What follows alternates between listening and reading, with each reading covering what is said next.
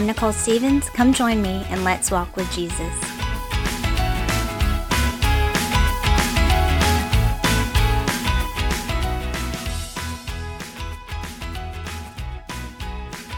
Hey, y'all. Hope your week is going well. Thanks for listening in again. Uh, this week, I wanted to talk about the book of Hosea. I just finished reading that up in Joel, and um, Hosea is just a hard picture sometimes um, of just our unfaithfulness to the Lord and just things that we kind of struggle with throughout our journey. Uh, so there is a commentary uh, that I would encourage you guys to read um, and to get. It's called 52 Weeks of Pursuit by Mark Trotter.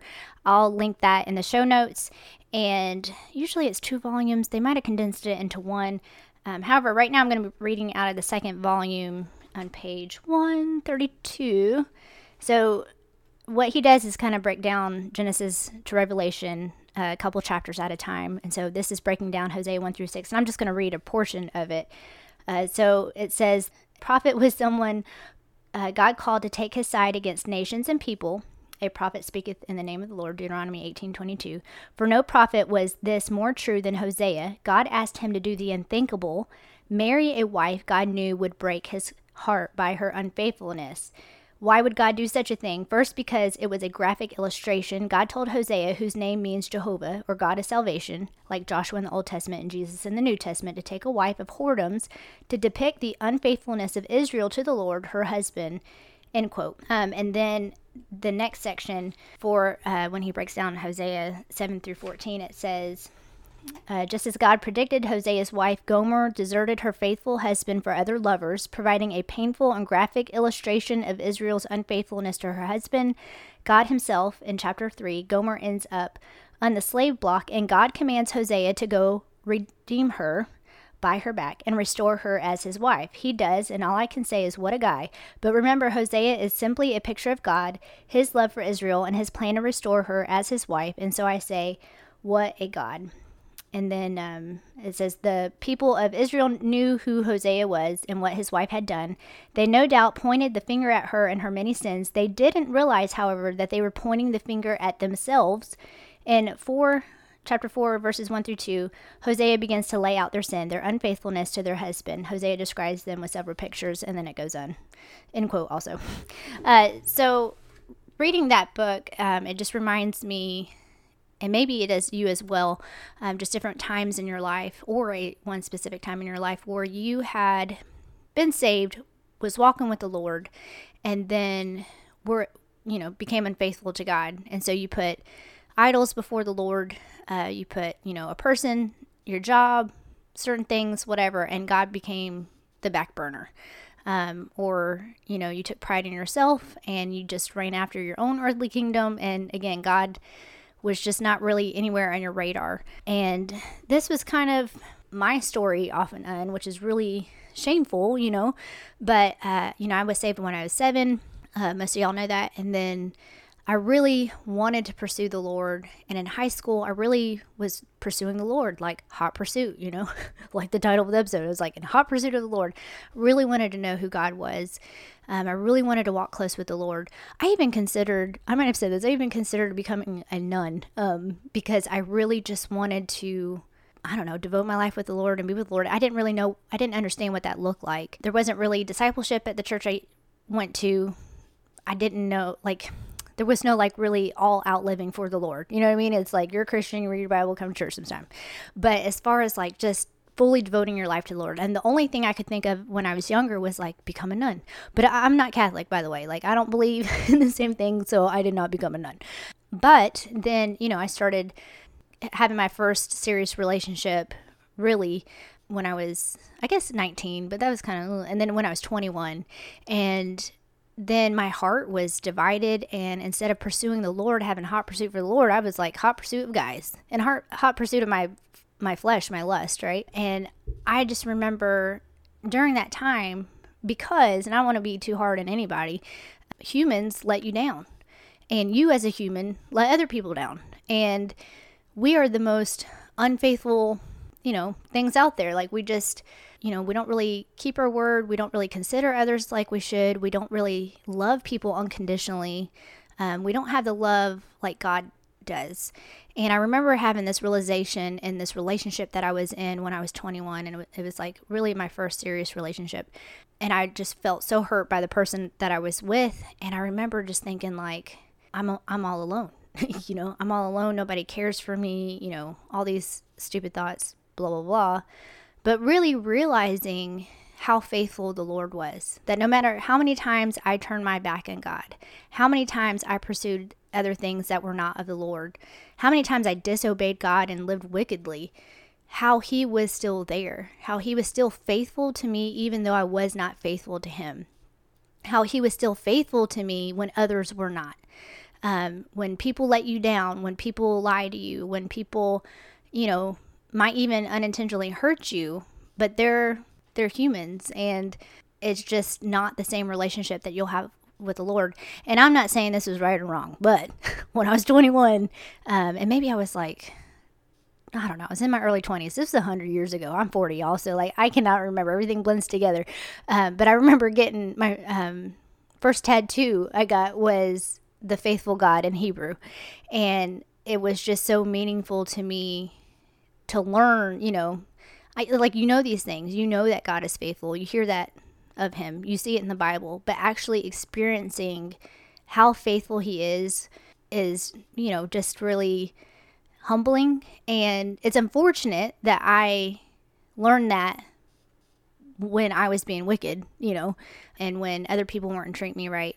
However, you know, God can use anything for his good if it brings me closer to him. And it, it did, although I, I would say and I would advise to learn when you're not at fault. you know, like I learned when I was at fault because I disobeyed God. So I, you know, reaped some crappy stuff because I sowed some crappy stuff. But I was just really thankful um, that God is faithful and He never changes. He's the same today as He was yesterday. Like you hear all these things, but it's really very true. And reading the book of Hosea, you see that. You know, again, that that picture of Hosea marrying Gomer, who was a is, was an adulterer, she betrayed a good man who did nothing wrong to her, who was there, um, and he came and rescued her when he when she was about to get you know sold into slavery, and so the fact that like God stands by us even when we don't deserve it speaks so much of his character and who he is and his promises to us and so if we can just really see, um, you know, we we love God and we obey Him not because that our works save us and we can earn, you know, favor in His eyes and justification and whatever other things, but because of our gratitude towards Him for what He's done. When uh, Gomer, as the harlot, was getting sold into slavery, and then here comes Hosea, who she cheated on and he was a good man and he comes to rescue her, how humbling is that? And I would imagine that Gomer then would want to go back and be like, man, I'm a piece of crap. I don't deserve this. but like, I want to live my life out for you. I, I, like, I'm undeserving and I love you so much. And I, I want to show my gratitude, not because I have to do that to earn my way into this relationship, but you're already giving it to me, even though I'm undeserving. And so I want to give my life for you, like want to live my life for you because I'm thankful. Anyway, so all that to say, that's how I feel about the Lord because he's he's just always been so kind and he's always willing to rescue me even when I don't deserve it. And none of us deserve it. All of us are born into sin. And so anyways, but it just it really sucks when you know better. You know better. You're you're saved. You have Jesus as your savior you know your sin has separated you from God and He's forgiven you already. And then you're like, and I'm still going to do what I want to do. And so that is just really hard thing to um, kind of work through because, you know, you're like, ah. I'm super scummy, you know. But the the kindness of God, though, uh, brings repentance. That's a Bible verse, and um, also I think you know we we studied before that when you feel shame and you know a specific instance of like this is what I've done that has offended God. That's the Holy Spirit. He's going to point out those specific things to show you like, hey, you know, this is the specific thing that is between you and me that's not helping our relationship. That's something that needs to get out of the way. And oh man i'm sorry lord. I i don't want anything between you and me. Like i am sorry. Please forgive me. I'm not doing that anymore because your relationship is important to me. And so i am choosing to follow you and not do that crap anymore right but the general I feel guilty. I don't know why. God doesn't want to talk to me. I went through that period of time a couple different times. Like I, you know, smoked pot and did all this stuff when I was in ninth grade, and then was just like, God's mad at me. He doesn't want to talk to me. He doesn't want anything to do with me. He's tired of me, you know. But that was just that was from Satan because what happens when you have all these emotions? It's not anything specific. Obviously, like I did something specific that I need to turn from, but God wants me to specifically pray about that thing, ask forgiveness, and move on and move on, right? But this general feeling that's going to keep you actually from pursuing the Lord and just going to keep you like depressed and under rock and like he just doesn't want to hear from me, that's not from God. Satan's whole uh, plan is to keep you from moving forward with the Lord. And so that's exactly what that does. And then I had that same feeling again several, many times in my 20s. Like, I am ashamed to say that uh, because you know, I went through these relationships. I mean, it was mainly relationships, let's be honest, for me. And, you know, not to say that was only the thing, uh, but where you see a person who's a tangible, tangible person, a real life person, and you're like, it's just easy to have your your heart divided and pursue something that you can see unless you have protected your relationship with God and really have a real relationship with the Lord. I don't know if any of this is making sense. I'm kind of uh, rambling a little bit, but so there was several times in my 20s I was just like I'm just a piece of crap, you know. this is like that yo-yo relationship, back and forth, back and forth. Like I want to be right, I want to do the right things, but I'm not doing the right things. Kind of like what Paul was talking about in Romans 7. It's like, you know, this wretched man that I am, you know, the the warring between your flesh and your spirit, but I constantly was feeding my flesh. So my flesh was constantly, you know, getting bigger and winning and I wanted what I wanted. So I was the harlot, you know. Can we say that? Is that kind of sounding weird? But in the book of Hosea, that's who I was. I was the unfaithful wife to the Lord. Just like he was pointing out to Israel how they were to him. He's like, I've loved you. I've delivered you. Like, I've been there. Like, you've seen you've seen me deliver you time and time again. You know, I'm your God, you're my people. Like I picked you. Like what are you doing? And they were making things with their hands, you know, to worship. He's like, "What is going on? like, what what kind of things ha- have these, you know, stone statues delivered you from? Uh, nothing. Yeah, they can't even talk. They can't even move. What are you doing? And it's the same thing for our lives. You know, how many things do we worship and put before the Lord that has never delivered us out of anything? And these things definitely didn't die for my sins. You know, to keep me from hell, to reunite me with the Lord and to have abundant life here and eternal life with God. You know, so why do I put these things before the Lord? And it's the lust of my flesh. And so just like God used Hosea to tell Israel, hey man, what are you doing? like you're unfaithful to me. This is not cool. Come back to me. Let me restore you. Uh, that's that's what God tells us now, you know. So I encourage you that if you are not in a right relationship with the Lord, meaning you're being unfaithful, you're putting things in front of the Lord, I encourage you, you know, He will point out the specific things that you need to repent from and ask forgiveness for and to turn from so that you can have a closer relationship with Him. He does not want to be like, you know what?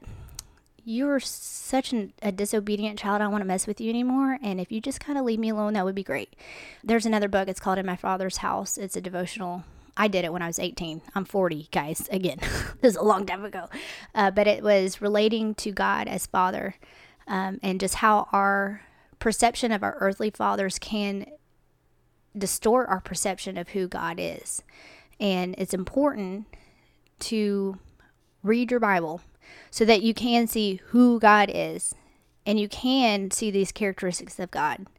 Does God want to brush me off? Does God get mad and ignore me? Does God decide that he wants nothing to do with me? Well, if I read the Bible, I see that's not true. That's not the character character of God. So that's not going to be um, accurate, but I'm not going to know that unless I'm in the Word of God. So it's so important that you're in the Word of God so that Satan doesn't put things in your head to keep you from God um, and to keep you kind of down in the ditch so that you can reconcile with God and, and be right with Him. And so I encourage you that if you if you're just thinking like, oh, the sin is too big and God doesn't want nothing to do with me and there's no way I can be right with him, like go read the prodigal son story. That is exactly for that. you know, he's like, I love you. Come back. Come home. Come home. I'm here. I'm not leaving. I'm not locking the door. I'm not saying, you know what, you blew your chance. You can keep eating with the pigs. I don't care. Uh, that's not that's not who God is. So I encourage you to um, to come back to the Lord if you have been away. So you might hear some paper rustling. I just wanted to read some things out of my journal when I'm reading my Bible time, my Bible time, when I'm reading the Bible and uh, and I'm praying and I write the verses that just kind of stick out to me. So I'm just going to kind of go through that and see if any of these speak to you. Uh, Hosea chapter 5, verse 15 I will go and return to my place till they acknowledge their offense and seek my face and their affliction. They will seek me early. And again, this is Old Testament. Some things are a little different. Chapter 6, verse 6 For I desired mercy and not sacrificed, and the knowledge of God more than burnt offerings. God doesn't want us to go through the motions and do the church culture thing and whatever, um, check the boxes or whatever. It, you can do all the traditions. You can go to church and put on your face. You can still, you know, check the box of reading your Bible, but unless you're really in hot pursuit of the Lord, you know, and really just seeking Him in that intimate relationship, you're just kind of going through the motions, and God desires your heart above all of that. Chapter 7, verse 13. Um, some of these aren't the whole verses, uh, so this is not the whole verse, but verse 13, though I have redeemed them, yet they have spoken lies against me that kind of hurt my heart, you know, because this is God God is saying this about Israel. Like I've redeemed them and they've spoken lies against me. Like can you imagine the hurt God feels when we do these things to him? And we do these things to him usually not because we're mad at him, but because we desire our lust more than God. And man, that sucks. Anyway, verse 15, though I have uh, bound and strengthened their arms, yet they do imagine mischief against me. And then chapter 8, verse 12 I have written to him the great things of my law, but they were counted as a strange thing. And Hosea chapter 10, verse 12 Sow to yourselves in righteousness, reap in mercy, break up your fallow ground, for it is time to seek the Lord till he come and reign in righteousness upon you. Verse 13 uh, Ye have plowed wickedness, ye have reaped iniquity, ye have eaten the fruit of lies, because thou didst trust in thy way in the multitude of thy mighty men. Like, how often do we do that? We plow in our flesh and we reap sin and we eat the fruit of corruption and we trust in man and not of the Lord and not in his word and not walk in the spirit. We just choose our flesh time and time again and we are unfaithful. Uh, Hosea 11, verse 7 And my people are bent to backsliding from me, though they called them to the Most High, none at all would exalt him uh, chapter 12, verse 6 Therefore turn thou unto thy God, keep mercy and judgment, and wait in thy God continually. And Hosea 13, verse 6 So they were filled, they were filled, and their heart was exalted. Therefore have they forgotten me. So when your heart's exalted, you're prideful. And again, it's all about you and your flesh. So no good thing is going to come from that and you are going to only serve one master, you can't serve two. So if you're serving your flesh, you're not going to be serving God. Uh, chapter 14, verse 4 I will heal their backsliding. I will love them freely, for mine anger is turned away from him. So God is always so kind to forgive us and to, to be there, being willing and ready to forgive us. Uh, verse 8 From me is thy fruit found. So you're not going to find fruit apart from God. You're not going to sow good fruit in your flesh. What you're going to do is you're going to sow rotten, disgusting fruit, which isn't really fruit at all. It's just if you eat that, it's destruction and death. Okay. Uh, verse 9 And the ways of the Lord are right, and the just shall walk in them. So, those are the things that I got from the book of Hosea this time when I read it, and just the things that remind me of you know, how kind God is. And sometimes when we think that we're walking right and we're doing, you know, what we should and what not, we constantly have to check our heart and say, like, am I doing this because I'm in pursuit of the Lord and who He is? Or am I kind of just doing this in my flesh and my pride? Or, or do I have other things before the Lord and I'm not even, you know, trying to do the things of God? Are we really pursuing God in an intimate close, loving relationship of, you know, the kind father, the faithful husband. Uh, Charles Spurgeon had said, Bless his name that he is still thy God, however much thou mayest have backslidden, thou hast not lost thy right to claim him as thy God, for he is thine eternally by a fixed entail, and because he is still thy God, let his everlasting kindness entice thee to come back to him. So that's my encouragement for y'all too. Um, you know, whether you feel like you've been walking with the Lord but kind of missing that intimacy with Him, or you're not right with the Lord and you have sin in your life, or maybe you don't know Him as your Savior. Um, he's waiting with open arms because He wants to have a right, loving, intimate relationship with you.